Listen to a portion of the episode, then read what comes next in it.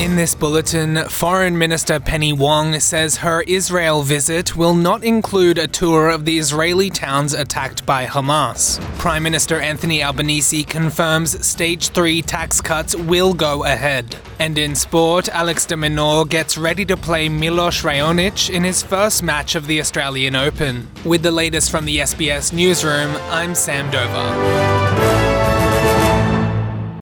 Penny Wong will not visit Israeli towns where the Hamas attacks took place when she visits the Middle East in a bid to help put an end to the conflict in Gaza. Senator Wong will meet with the Israeli families of hostages and survivors of Hamas's October 7 attacks, as well as Palestinians impacted by Israeli settler violence in the West Bank.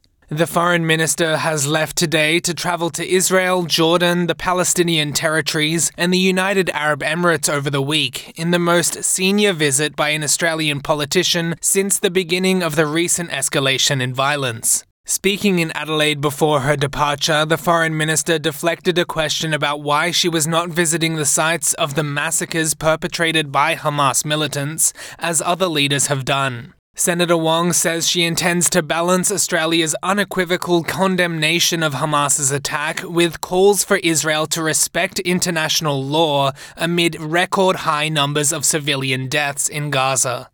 So many Australians with different perspectives are deeply worried about it. What I would say to Australians is uh, we are not a, a, central player in this, but we have a respected voice uh, and we will be using it to advocate.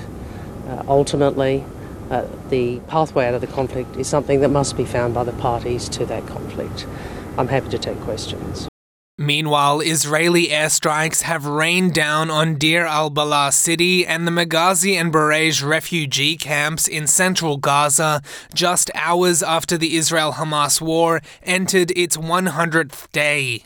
Nearly 24,000 people in the Gaza Strip have been killed by Israel's bombardment of the Hamas controlled region since October 7, according to local health authorities, which amounts to more than 1% of the region's population. This follows the attack on southern Israel by Hamas militants, which killed about 1,200 people and saw approximately 240 hostages abducted. In Deir al Balah, Ahmad al Ostaz dug through the debris and remains of his building with a shovel after Israeli strikes killed at least 15 people, according to Associated Press reports. He says the first missile landed by his neighbor's house without detonating but killed two people. A missile landed at our neighbors but didn't detonate. The missile came like this, almost vertically, and there it is on the other street. We go out, we see our neighbor has two martyrs. We picked up things with him and helped him a bit, then a drone hit another missile. We didn't have time to get to the other street before a third missile hit. And as you see, this is the situation destruction after destruction. You're sitting happily and safely at your home with everything secured with your children and the children of other displaced people, and then within seconds, you lose everything. And Prime Minister Anthony Albanese says high income Australians will still receive tax cuts, even as the government remains committed to managing inequality. The Prime Minister has reaffirmed the controversial Stage 3 tax cuts, under which high income earners are set to receive the highest gains, will come into effect from July 1st. The package, a policy of the former coalition government, will abolish 32.5% and 37% brackets and bring in a single 30% bracket for incomes between $45,000 and $200,000. Nationals MP Barnaby Joyce earlier told Channel 7 Sunrise the Albanese government should not alter a policy it did not mention in its 2022 election campaign. The stage 3 tax cuts is about giving some of your money back to you. It's very easy to get a surplus when I just use the money out of your skyrocket and put it into the government's treasury treasury bucket. And we've got to start giving this money back.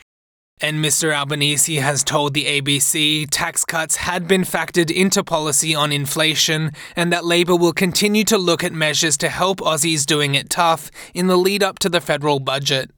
And in tennis, Alex de Minaur is preparing for a grueling physical battle against Milos Raonic in his first round match on the second day of the Australian Open. Australia's world number 10 faces off against the former world number 3 Canadian at Rod Laver Arena this evening. Australia's big home hope is riding high off the back of a strong performance at the United Cup, including a defeat of world number 1 Novak Djokovic. But despite being sidelined for almost two years with a catalogue of injuries, Raonic retains a supersonic serve that could easily snatch the match away from de Minaur. I'm Sam Dover, and that is the latest from the SBS Newsroom.